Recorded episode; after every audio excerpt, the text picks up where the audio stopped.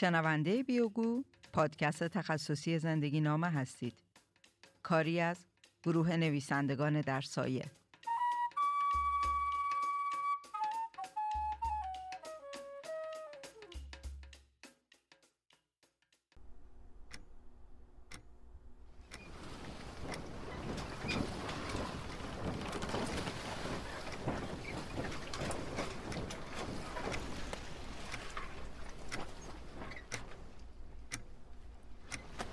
ساعت چهار صبح شیش فروردین 1394 جلال از خواب میپره. صدای اون رو پرونده. گوش تیز می‌کنه. بیست ملوان و ناخدای لنج در خوابن.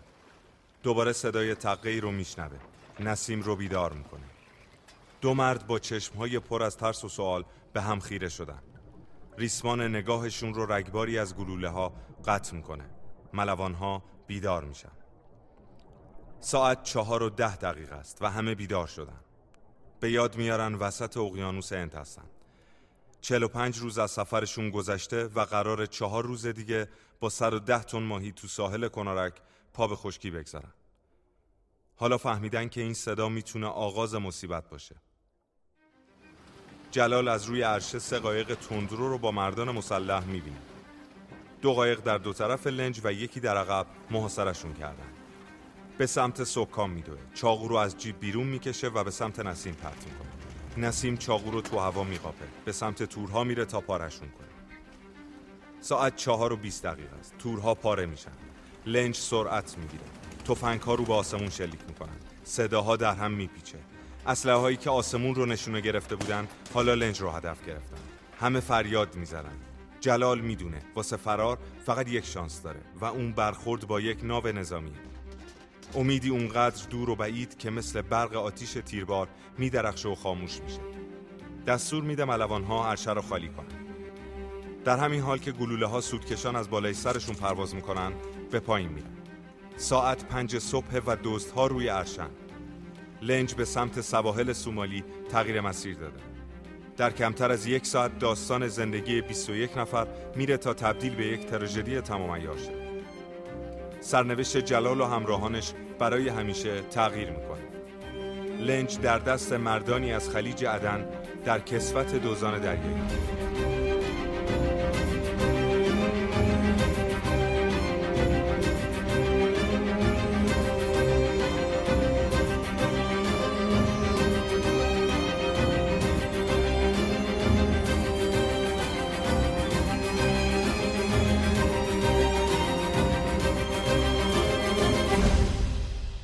این شماره از پادکست بیوگو به ماجرای یک دزدی دریایی اختصاص پیدا کرده.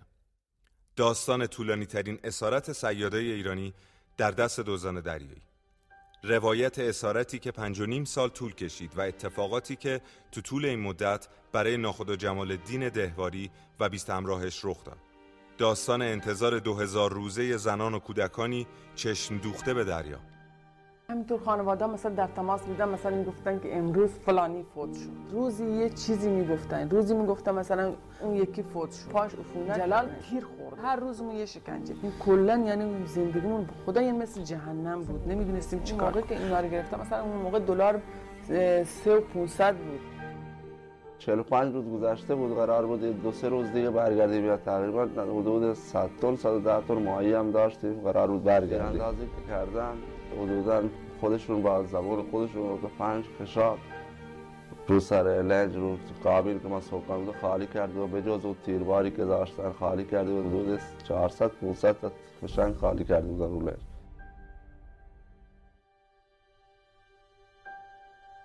جمال از نه سالگی برای کار به دریا رفته و از همون زمان اون رو جلال صدا می‌زنن تا قبل از حراج آبهای جنوب و جولان کشتی های چینی اقیانوس رو از نزدیک ندیده بود. یعنی تا اواخر دهه 80 شمسی. قدیم ماهای خیلی جمع مجبور نبودیم که بریم طرف اقیانوس. همینجا می‌رفتیم دو روز سه روز می‌رفتیم ده 15 تن ماهی می‌گرفتیم می اومدیم نمی‌رفتیم واسه طرف اقیانوس نمی‌دونستی اقیانوس چیه. مجبوری که باید بری اقیانوس. اون موقع یک هفته سید در حوالی کنارک کفاف زندگی هر سیادی رو می‌داد. با ورود کشتی های چینی به آبهای جنوب سفره سیادها مدام کوچیکتر و سفرهاشون مدام دورتر شد. اگرچه سیادهای بومی هر روز کشتی های چینی رو تو دریا می‌دیدن اما همه ارگانهای دولتی یک صدا وجود این حیوله های کفروب رو انکار می‌کردن. بعد از سالها که دولت حضور کشتی های چینی رو پذیرفت گفت کشتی های سیدترال این همه راه رو برای سید ماهی غیرخوراکی و بیارزشی به اسم فانوس ماهی طی کردن. نتیجه این مهمون نوازی سخاوتمندانه دریای خالی و سفرهای طولانی سیادهای بومی تا وسط اقیانوس و مرز چند کشوره. ما می‌خوایم بریم طرف جاست میریم تو شهر کشور خودمونه ایرانه. لنج مال کنارک بلند شه بره طرف جاسک بره برای سید. تا مجوز نداره اونجا بره فورا میگیرنش. میره لنجشو مصادره می‌کنن. ماهی داره ماهیاشو ضبط می‌کنن. خود کشور ما که می‌خواد این کار بکنه حکومت ما این کار می‌کنه ما لنجا مجبوره بره طرف اقیانوس بره. دریا پر از کشتی چینی ماهی هم اینجا نیست ماهی تون و اینا نیست. مجبوری باید بری به اقیانوس. به در دریا بزنی اقیانوس این طرف میری عمان اون طرف میری پاکستان. و هند وسط که میری طرف اونجا دوزای دریایی. مجبوری نمی‌دونی کجا بری. طرف عمان بری عمان می‌گیره می‌برد حالا پارسال دو تا از لنجا رو عمان گرفته برده. ملواناش هم بعد از هفت ماه آزاد شدن لنجاش هم مصادره شدن بردن. دولت عمان. دولت عمان. نه دوز نیست دولت عمان. حالا از این طرف بری پاکستان نمی‌ذاره می‌گیره. در ساعت چهار بامداد 6 سال پیش به غیر از لنجی که جلال و همراهاش سوار به اون بودن دو لنج سیادی دیگه هم به دست دزدای دریایی سومالی افتاد. اسم لنجی که جلال ناخدای اون بود سراج و اون یکی جابر بود.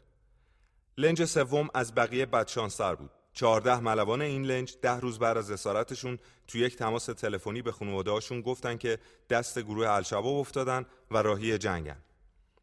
این اولین و آخرین تماس اونها بود و تا امروز هیچ خبری از سرنشینای این لنج به ایران نرسیده. دو لنج دیگه تو ساحل کنار همدیگه لنگر میندازن و اولین تماس ها برای باجگیری گرفته میشه. خبر حمله دوستا به گوش خانواده ها رسیده بود و اونها منتظر این تماس ها بودن. گفتن که بیاین لنج اینا رو دوزای دریایی گرفته دیگه از همون موقع دیگه تا ما فکر کردیم دیگه خب این همیشه لنج دریایی گرفته بودم ولی ما فکر کردیم مثلا حداقلش تا دو یه ماهی دو ماهی چون بقیه همینطوری بودن. اصلا اولین باره که تا 6 سال یعنی دوز دریایی نگه میداره مثلا اولین بار سابقه نداشته. یعنی همیشه تا دو ماه سه ماه نهایتش پنج شش ماه آخریش بوده. خب چجوری اونا رو آزاد کردن؟ اونا خب مبلغ پولشون که درخواستشون کم بوده اینا پرتوقع بودن. نمی‌دونم این دوزا پرتوقع اینا مثلا اون موقع که این لنج چیزی از اینجا می‌گرفتم 50 میلیون مثلا ایرانی میافتاد که اونا می‌خواستن درخواست. داد 50 میلیون می‌خواستن 60 میلیون نهایت آخرینش که یعنی زیاد باشه گفتم مثلا 100 میلیون می‌خواین. ولی مال اینا همون موقع که اینا رو گرفتن به میلیاردها بود. گفت مثلا ما میلی آره. اولین رقمی که گفته بودم نمی‌دونم چقدر شد ولی به پول ایرانی ما مثلا سه میلیارد شد. همون موقع اولین بار سه میلیارد گفتن همون موقع. ما گفتیم ما سه میلیاردمون کجا است؟ کجا بیاریم؟ اما این پرتوقعی دزدا نبود که سرنوشت جلال و همراهاش رو رقم زد. طی 6 ماه رقم اولیه باج از 350 هزار دلار به 180 هزار دلار رسید. مذاکرات بین دوزها و صاحب لنج ادامه داشت تا اینکه ملوانهای لنج جابر فرصتی واسه فرار به دست میارن. اونا با مسموم کردن چهار نگهبان مسلح لنج موفق به فرار شدن و خودشونو به ساحل کنارک رسوندن. دوستها رو تحویل نیروهای امنیتی دادن و راهی خونه هاشون شدن. بعد از این اتفاق دوستها لنج سراج رو شکستن و ملوانا رو با زنجیر و پابند تو جنگل زندانی کردن هر قدمی که تو جنگل برداشته می‌شد هشت نفر از این گروه رو به سمت گور پیش می برد اول 21 نفر با هم بودیم. با هم بودیم تو جنگ تو لنج هم با هم بودیم. 6 ماه تو لنج که لنگر انداخته بودیم بغل ساحل. 6 6 ماه یه جا بودیم. بعد از 6 ماه که لنج رو شکستن اول منو بردن تو جنگل. بعد از 17 روز 20 ملوان دیگر هم آوردن پیشمون. خواهرزاده تا اومدن دیدن اینا رو آوردن. گفتن لین شو لین شکستیم تموم شد. تو جنگل نگهمون داشتن. بعد از یک ماه تو جنگل بعد چهار نفر چهار نفر تقسیم کرده به هر گروه فروختن. ما چهار نفر یه جا یه جا چهار نفر یه جا همه را اینجوری کردن. ماهیگیری منو می‌کشه. درست همونطور که زنده نگهم میداره. هیچ کس به اندازه ماهیگیرهای لنج سراج حقیقت این جمله رو درک نمی‌کنه. ماهیگیری واقعا هشت نفر از اونها رو کشت. این چیزیه که حتی در خیال قهرمان داستان پیرمرد و دریا هم نمی اون خیال می‌کرد اون ماهی بزرگ اون رو به کشتن خواهد داد. اما اون سیادها اگرچه به واسطه شغلشون مردن انگار سه کشور واسه قتل اونها دست به دست هم دارن.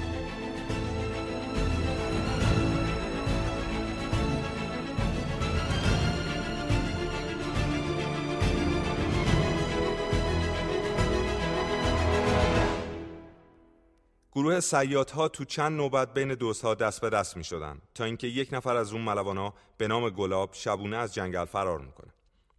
گلاب به مدت 13 روز با پای پیاده تو جنگل و بیابونهای آفریقا راه میره تا اینکه اتومبیلی با یه نشون دولتی می‌بینه و نجات پیدا می‌کنه. با این فرار دوم اوضاع باز هم واسه بقیه بدتر میشه. دوازده روز به ما آب ندادن من و هم بودیم دوازده روز آب دادن نه غذا مجبور شده ریشه ها رو بخوریم. ریشه ها درخت رو میخورده. بازم میومدم می‌زدم میگه نه نخوری نه مال ماه شما اگه می‌خوایم بخورین باید زنگ بزنین از خانوادتون بگم براتون بفرستن. دوازده روز آخر چشم اون سیاهی اومده بود. دیگه من خداحافظی کردم. با خواهرزاده هم گفتم منو حلال کن. اونم گفت منو حلال کن. گفته دیگه آخرین نفس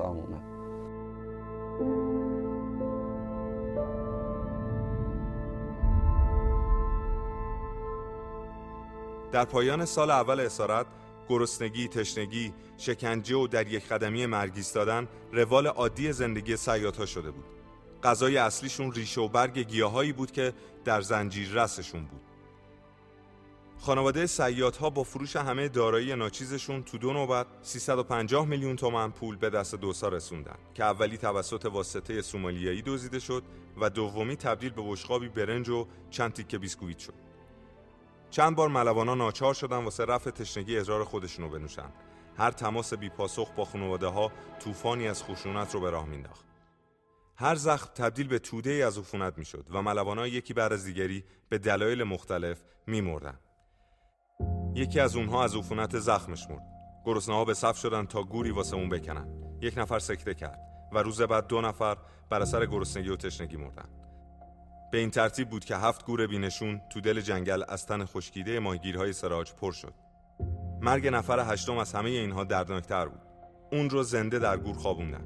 اون چند شب از درد کلیه مینالید و عبدالولی سردسته دوست رو بیخواب کرد. این بار خودش آسین بالا زد و گوری کند و مرد بیمار رو در اون خوابوند و روش رو پر از خاک کرد. آخرین ناله ها که خاموش شد در سکوت عمیق جنگل بزرگ به خواب رفت.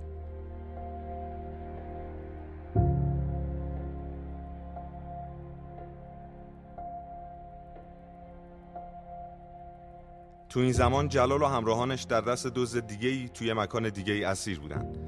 تنها غذای گرمی که هر چهار روز یک بار به اونها داده می‌شد برنج سفیدی بود که روش کمی شکر میریختن و یک لیوان آب.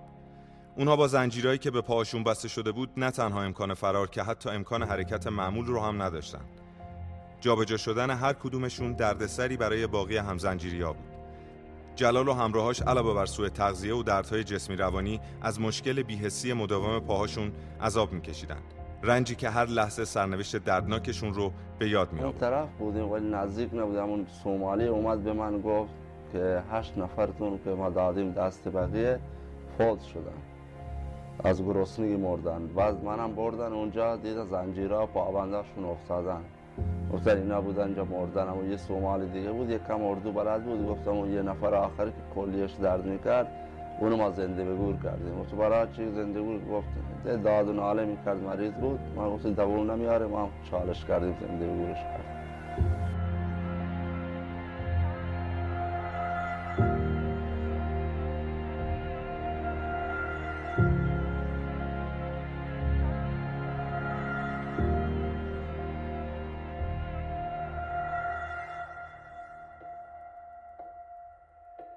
همین حالا که این اپیزود رو میشنوید عرشه 15 کشتی به تصرف دوزان دریایی در اومده آمار کشتی هایی که در دست دوزان دریایی به این دلیل که بیمه هستن ثبت میشه ولی سرنوشت سایر شناورها اغلب مشخص نمیشه دزدی دریایی تو سومالی بعد از فروپاشی دولت مرکزی تو این کشور شکل گرفت. مردم این سواحل قرنها با ماهیگیری امرار معاش می‌کردند. اما با سید صنعتی آبزیان و تخلیه زباله های صنعتی کشورهای اروپایی و آمریکایی تو سواحل کشورشون این منابع رو از دست دادن. سومالی که از حدود سی سال پیش درگیر جنگ داخلی دولت مرکزی نداره و همین مسئله مذاکره رسمی با دزدها رو سختتر می‌کنه. دزدی دریایی تو سومالی از اوایل قرن 21 شروع شد. گروه اول باجگیرها در واقع نظامیایی بودند که بعد از فروپاشی ارتش تو سواحل خلیج عدن شروع به کار کردند. اون اوایل به عنوان محافظت از آبهای سرزمینشون با گروگان گرفتن خدمه کشتی ها از مالکا و دولتهای خارجی واسه آزادسازی زندانی ها باجگیری می‌کردند. اونها مسلح بودند اما معمولا مذاکرات به سرعت انجام می گرفت و به گروگان ها آسیبی نمی رسید. بین مردم بومی هم خیلی محبوب بودند.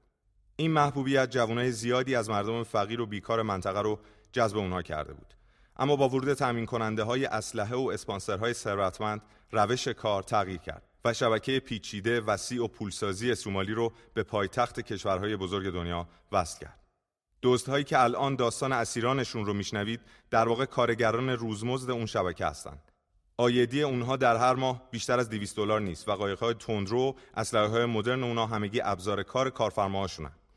سهم اونها از حدود 200 میلیون دلار پولی که هر سال در خلیج عدن به عنوان باج جابجا میشه بیشتر از آیدی یک کارگر ساده نیست. گذشته از قیمت کشتی و بارش هر گروگان آمریکایی دو میلیون دلار، اروپایی یک میلیون دلار و باقی به قیمت‌های پایینتری برای دوسا ارزش دارند. این باج ها تحت عنوان کمک به مردم سومالی در صندوق های مبارزه با تروریسم و پولشویی ثبت شده و حتی درصدی از اون به دست مردم نمی‌رسه. ضمن اینکه پولهای زیادی به صورت غیررسمی و به صورت محرمانه توسط دولت ها تامین شده و عددش هرگز اعلام نمیشه. چنانچه که ایران در جریان آزادسازی کشتی تجاری سینین رقم نهایی باج رو اعلام نکرد. در میان این ارقامی که برای آزادی هر کشتی و خدمه اون پرداخت میشه، ارقام مربوط به آزادسازی شناورهای کوچیک بومی قطره در اقیانوسه. درباره لنج سراج گذشته از 700 میلیون پرداختی خانواده ها یک پرداخت 5000 دلاری توسط یک خیر از عمان صورت گرفت. اما رقم نهایی و آخرین واسطه آزادی ماهیگیرا اعلام نشد. این رقم ها جز در روایت افراد درگیر ماجرا تو جای دیگه ثبت نمیشن. همین اعداد همه دارایی مردمی بود که از روستاهای سیستان و بلوچستان راهی دریا شدند. درآمد هر کدوم از ملوانهای سراج تو اون سفر سماهه 500 هزار تومن تا دو میلیون تومن بود. تازه این در شرایطیه که ماهیگیری شغلی فصلیه و این درآمد واسه باقی ماهای سال باید حفظ بشه. دیدیم نه همینطوری همینطوری یرکی یرکی دیگه یه سال گذشت حالا دو سال گذشت دیگه روز به روز دیگه خودمون دیگه انقدر یعنی خودمون باخته بودیم دیگه چی کار کنیم؟ هیچ کاری از دستمون بر نمیاد و اینا. خواهی روستایی ها مثلا بیچاره چیزی هم نداشتن که پول بفرستین که ما اینا را آزاد می‌کنن. اینا هم پول جمع کردن.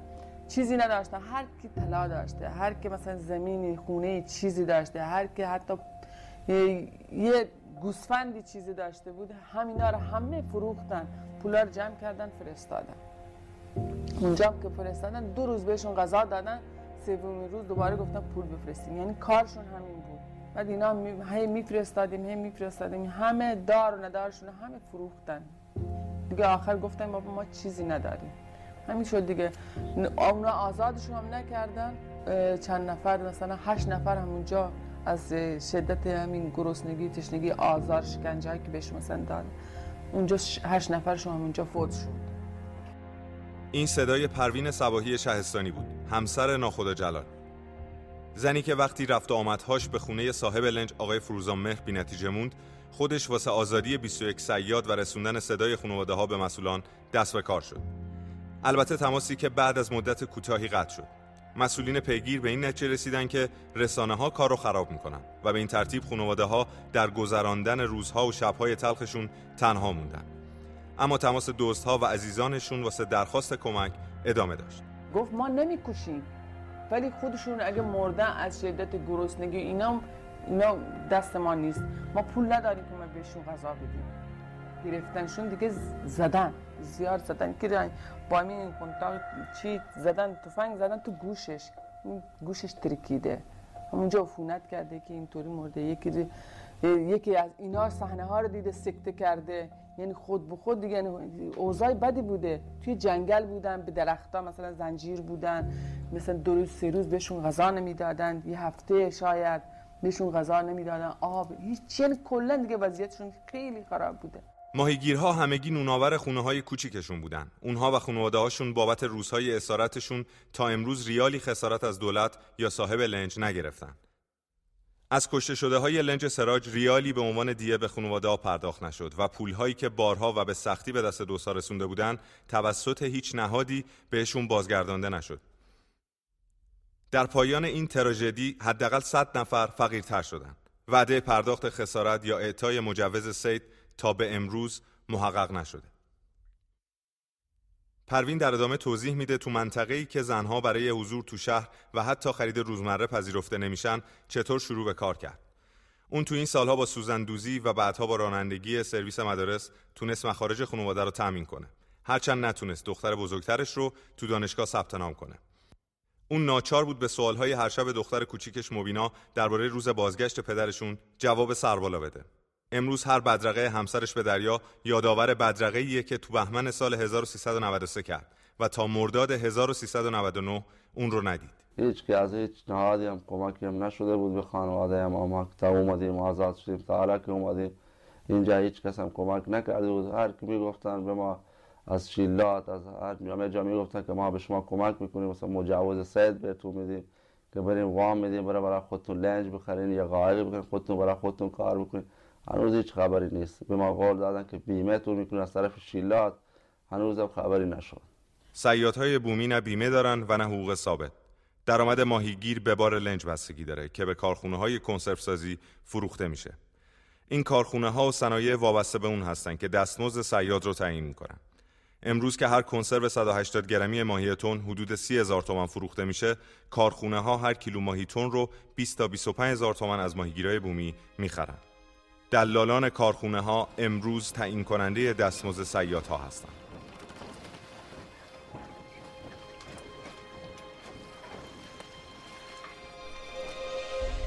و در انتها دریا هنوز خالی است.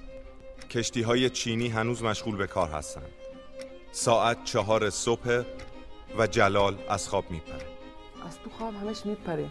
مثلا احساس می‌کنه هنوز اینجاست. ما سوار ماشین کردن من یادمه که یه بسکویت خشکی بود شیرنی اون طرف مادر گفت این مال آزادی شما ہے۔ دهن تو شیرین کنید آزادی گفت کجا؟ آزاد از دست اینا دور کشید آزادی بود ما باور کنید گفت نه یه تموم شد آزادی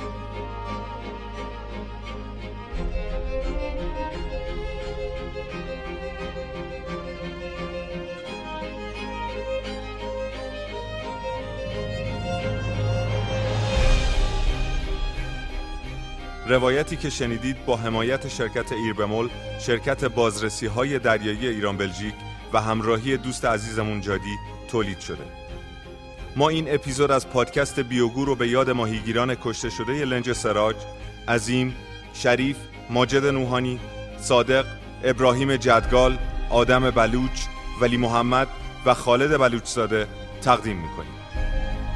امیدواریم از شنیدن این اپیزود از پادکست بیوگو لذت برده باشید.